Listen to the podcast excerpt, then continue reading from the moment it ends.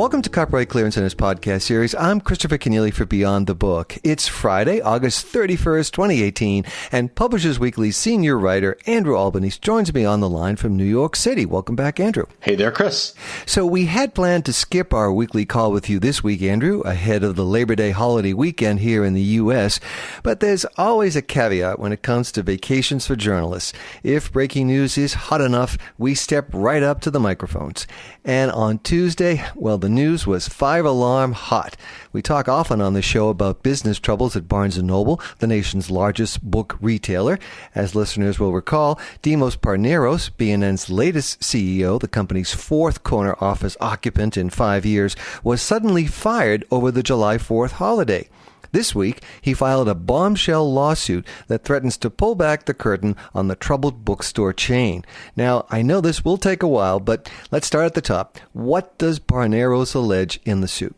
Well, bombshell, I think, is exactly the right word. And I might even throw an expletive or two in front of bombshell to describe this. But exactly, this week, Demos Parneros filed suit against Barnes & Noble alleging breach of contract and defamation. Now, our listeners will hopefully recall that the, firing was announced after the close of market, Parneros' firing, I should say, was announced after the close of market over the July 4th holiday, taken out with the trash, as they say, um, with a press release that suggested that Parneros was fired for violations of an unnamed named company policy. And of course, speculation ran rampant at the time that that policy was sexual harassment. And indeed, that's exactly what Parneros' suit says he was told was the cause for termination, though he vehemently denies those allegations.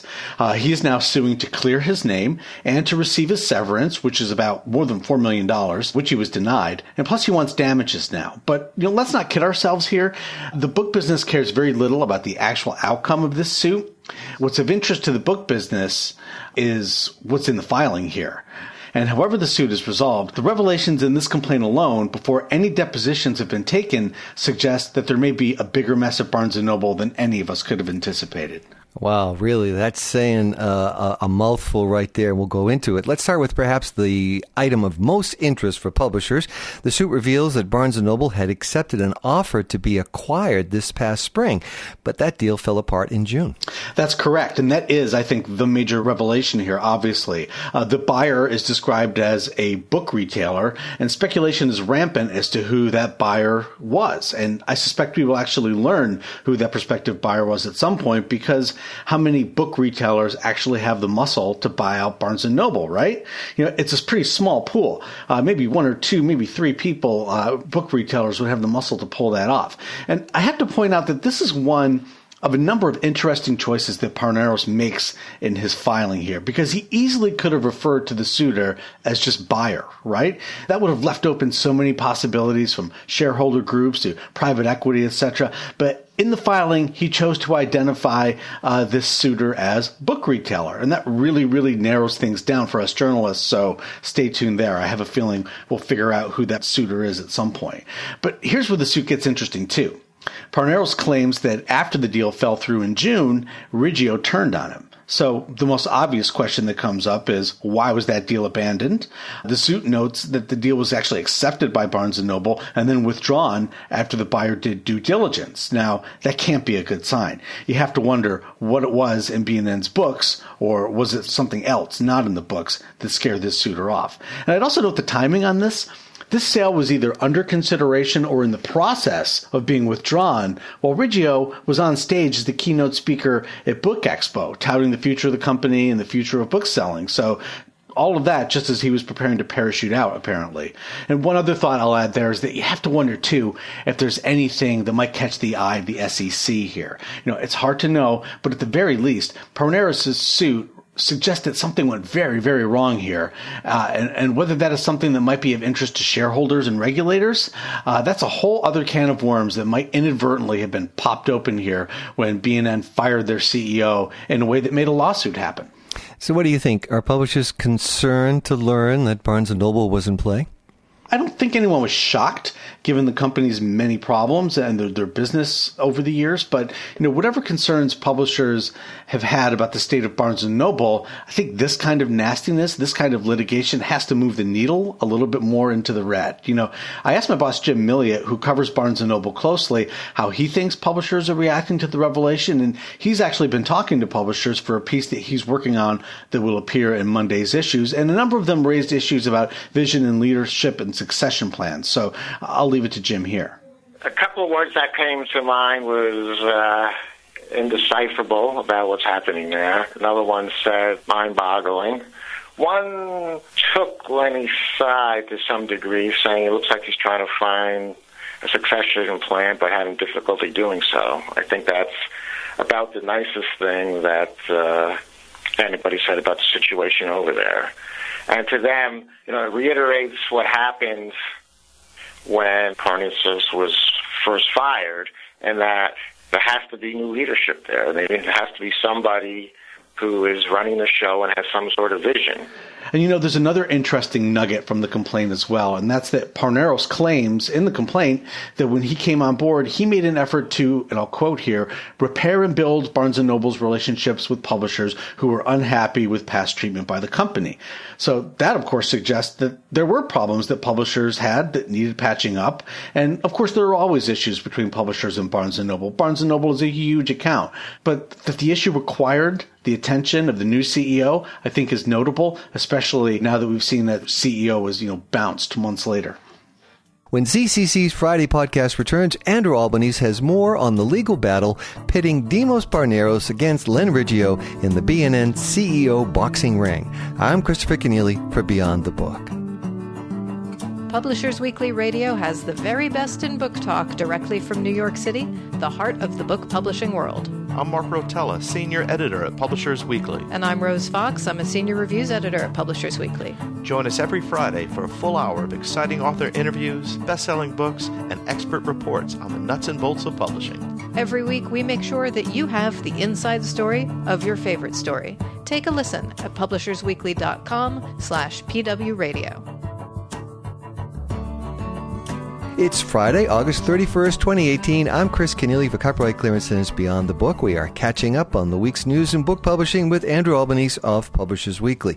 So, Andrew, news that Barnes & Noble was up for sale surprised many in publishing, but that's only part of the story detailed in former Barnes & Noble CEO Demos Parneros' lawsuit for wrongful termination. The complaint describes a company whose leadership appears to be in disarray. Now, that's at least according to Parneros. Yeah, it's a pretty brutal description by, by Parneros here. In fact, in the opening paragraph, the complaint portrays Len Riggio as a, quote, volatile founder who refuses to relinquish control. Uh, and that alleges what, you know, many of us in the business have sort of long suspected that, that Riggio just doesn't want to let go. But the complaint goes on to portray Barnes & Noble as a company, and I'll quote again here, in turmoil for several years with falling revenue, declining profits, store closings, significant turnover in staff and management, layoffs, an ebook business that flopped, all of which has resulted in a much lower stock price and valuation. And you know, all of that from Parneros' complaint is objectively true. Barnes & Noble has in fact faced some tough realities, but those realities could be true for any number of reasons, right? It isn't as if bookselling is an easy business these days. But Parneros in the complaint goes on to suggest that, well, this is kind of Riggio's fault. Uh, the complaint portrays Riggio as this abusive leader and details numerous unflattering examples of how Riggio ran the workplace. And I'm not going to go into those specific allegations here. You can read them for yourself in the complaint. But what I will say is that Parneros alleges that Riggio engineered the firing of Parneros in an effort to maintain control of Barnes & Noble, and that he actually ginned up these misconduct allegations to oust Parneros. And there's no two ways about it. That is a very serious allegation. When we spoke last July, Andrew, you noted that the initial statement released by Barnes & Noble was dangerously close to defaming Parneros. And clearly he believes the company crossed that line. But I have to ask, what do you make of all these allegations? I honestly don't know what to make of the factual allegations in Parneros' lawsuit, but in my opinion, and speaking only for myself here and not for my esteemed employer, Publishers Weekly, it just sure seems to me like Riggio kind of stepped in at this time. That this latest episode has occurred at all, I think, has to be seen as a colossal blunder. And I do wonder that if it's a, a blunder that could actually come back and threaten the legacy of Len Riggio. Uh, so when you say episode, do you mean the firing of Parneros or how it was handled? Uh, they're two different things, obviously. And, and what do you mean when you say this was a blunder? Well, the firing of Parneros, I don't think is the issue. I mean, as we've reported, as the complaint notes, Barnes & Noble has had four CEOs in five years. Now, that's not ideal, of course, but, you know, we're kind of used to it, right? Change at the top that happens kind of often these days at Barnes and Noble. Now, really, it's how this was handled that seems like a colossal blunder to me. You know, I look at it this way: Parnero says he was fired about a month after the deal to sell the company went up in flames, and that firing was done at a brief lunch meeting where Riggio showed up with a lawyer, read from a written statement, and then left Parneros at the table with the lawyer. That is ice cold. However you slice it, that is that is some rough stuff there. And according to Parneros, Ridgely alleged, allegedly also told him at that meeting, you better not talk to the press. Of course, Parneros didn't and hasn't talked to the press. He talked to his lawyers, which, of course, is now all over the press. So the biggest blunder to me is that if you don't want someone to talk to the press, if you know there's kind of a story there and you don't want a story, you know, maybe you don't act in such a way, in such a corrosive career ending way for Demos Parneros, uh, and deny them their severance. Now, I'm sure Riggio will point to his board and say the board did this. But this is Riggio's ship. He steers it. So why pick this fight? Over $4 million in severance pay? Suffice it to say that $4 million could look like a bargain before this litigation is all over. But it's not even really about money, really. It's about what's going on now in the press. When you combine the state of Barnes & Noble's business with how Parneros now portrays the Barnes & Noble workplace, who would ever take that CEO job there now? Did no one advise Riggio or, or the board on how this might all go if Parneros was backed into this corner? Uh, indeed, in a statement, the Barnes & Noble board have called the Parneros allegations extortion, and there are, of course, allegations against Parneros of sexual harassment and misconduct. Wouldn't that be cause to handle his dismissal this way? I would say absolutely yes, sure but you know there really is no indication anywhere that Barnes and Noble was facing a, a, misconduct problem that required this kind of drastic action. There are no lawsuits or settlements with employers over Parneros' alleged harassment, at least none that we know of, and no history of Parneros ever being accused in the past, uh, which of course does not mean that something won't surface later. But right now, there's just no indication that Parneros is, is facing, say, a, a Les Moonves type situation, which you know doesn't mean there's not a situation there. We just don't have any evidence evidence of that. Now, I have to stress here that I'm not casting doubt on any accuser statement. Uh, what I am saying is that we don't have an accuser statement here. We only have an accusation from the Barnes & Noble board. Uh, and that Barnes & Noble board, in their statement, suggests a pattern, and the complaint from Parneros does acknowledge a complaint from an executive assistant. That's right. The Barnes & Noble board in their statement does claim that they quote, unanimously terminated Parneros following a thorough investigation that revealed multiple examples of significant misconduct. But again, we don't know what those offenses are. But the offense that Parneros does acknowledge in the complaint, which you know, with an executive assistant, does raise questions for me. Now, again, I am not casting doubt or questioning any alleged victim's account. My question is about how the company is said to have handled this alleged incident with the executive assistant, because the complaint points out that Parneros actually had a meeting with the executive assistant, allegedly at the suggestion of Riggio, with the knowledge of the company's general counsel and with a company spokesperson present to apologize and clear the air for remarks that he made that may have made her uncomfortable. And that just seems really, really odd to me. You know, if this was a serious offense or part of a significant pattern of misconduct, that meeting simply would not have happened. There is no way any company would put an accuser in a room with the accused, especially when that accused is the CEO and with a VP present as well. I mean, that's got to be legal suicide, right? It could easily be seen as intimidation, for example. So that to me makes very little sense at all. But again, this is one alleged incident and we really don't know what was being investigated here. The board statement says, you know, significant multiple incidents. So, but that does lead me to another curious thing about all of this too. If there were multiple examples of significant misconduct, why was Parneros not suspended? Why was he on the job while under investigation? And Parneros actually in the, in the suit suggested he had no idea there was any investigation. And I have to say that's a very odd way to handle things. And, and finally, there are also allegations that Parneros abused the CFO of the company, Alan Lindstrom, which Parneros throws right back at Riggio. And this is really interesting too, because Lindstrom's performance is heavily criticized in this complaint. I, I, guess he's collateral damage. And I feel bad for Mr. Lindstrom and for the executive assistant here, who now find themselves in the midst of this public battle between two leaders and something I'm pretty sure they wanted no part of. Now, again, we don't really know what went on at Barnes and Noble, only what's alleged in this complaint and in the Barnes and Noble board statement. But the way this is now set up, you have these competing versions of events that are going to have to be tested, complete with depositions under oath. And I just think a lot of people are going to get pulled into this, which I think is unfortunate. And you're saying it really didn't have to go down like that?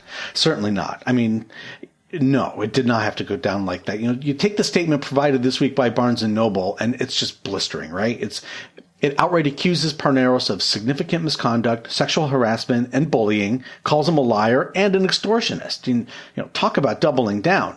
But if Parneros is the monster that is described in that statement, then why not make that statement at the time of his firing in July?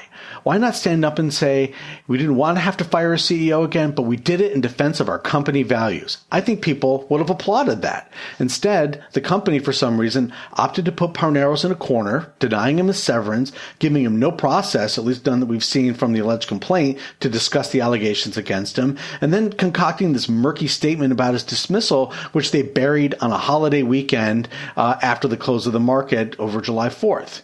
You know, they had to know that the only recourse for Parneros at that point was going to be to sue them.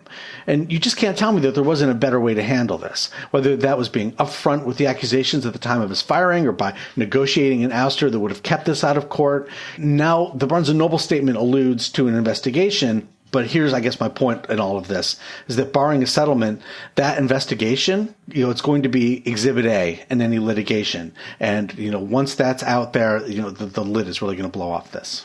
Well, we are going to keep on talking about this uh, story, I'm sure, Andrew. And I uh, just want to get you on the record right now. Any predictions? How do you think this all ends? Does it settle? Does it go to trial?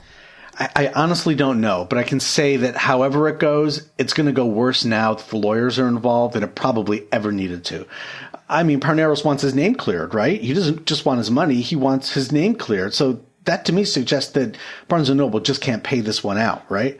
Again, the severance he would have been owed uh, could easily be exceeded by the cost of a trial and any other financial element, severance, for example, and now damages added in. And even if Barnes and Noble wins, a trial here is going to be ugly and expensive. So I don't know the truth, but whatever the truth here, whether about Riggio's or Parneros' conduct, the takeaway for us in the book business, the takeaway for me as a reporter reading the suit, is that something's wrong at Barnes Noble. And part of that takeaway for me is that Barnes Noble's leadership failed to avoid this outcome, this lawsuit you know, if there was misconduct, why did they not address that, you know, truthfully and frankly right up front? Or if they wanted Parneros gone, why not negotiate his exit? The objective financial reality of Barnes & Noble is bad enough. Four CEOs in five years, a failed sale. But now the company looks like a circus. It looks like a toxic environment in this lawsuit. And how do you go out and recruit the best and the brightest people to come to Barnes & Noble after this? So I just don't know what happens next. But you know that this has wound up in court to me is a failure of leadership as big as any failure alleged in the complaint. Wow. Turns out the book selling business has the makings of a best selling pot boiler. Andrew Albanese Publishers Weekly senior writer, thank you very much for joining me today and every Friday, even on long holiday weekends. My pleasure, as always. Coming next on Beyond the Book, a journalist and industry analyst who specializes in the intersecting worlds of media, technology, and public policy. Paul Sweeting is founder and principal of Concurrent Media Strategies. He's also organizer for the fifth annual New York Media Festival, including the Rights Tech Summit coming on October 5th. The Rights Tech Summit covers the latest innovations in management and monetization of media rights. Recently, Sweeting took note of the growing interest in rights solutions and rights tech among investors. One uh, important uh, component is that where you have recurring revenue streams, you have a measure of predictability of the returns on on rights because you know you can measure the the, the recurring revenues and make make projections uh, with a reasonable degree of confidence as to what those st- revenue streams will be five years out, ten years out, and so where you have a measure of predictability uh, in returns, essentially rights are becoming something like a, a financial asset class in their own right because investors are always looking for uh, predictability of returns. And in the past, where you did not have recurring revenue streams and the industries were quite opaque, you know, that didn't happen in, in rights based industries. Investors Eye Rights Tech. Next on Beyond the Book. Beyond the Book is produced by Copyright Clearance Center, builders of unique solutions that connect content and rights in contextually relevant ways through software and professional services. CCC helps people navigate vast amounts of data to discover actionable insights, enabling them to innovate and make informed decisions. Beyond the Book co-producer and recording engineer is Jeremy Brieske of Burst Marketing. I'm Christopher Kenneally. Thanks for listening and join us again soon on Beyond the Book. Thank you.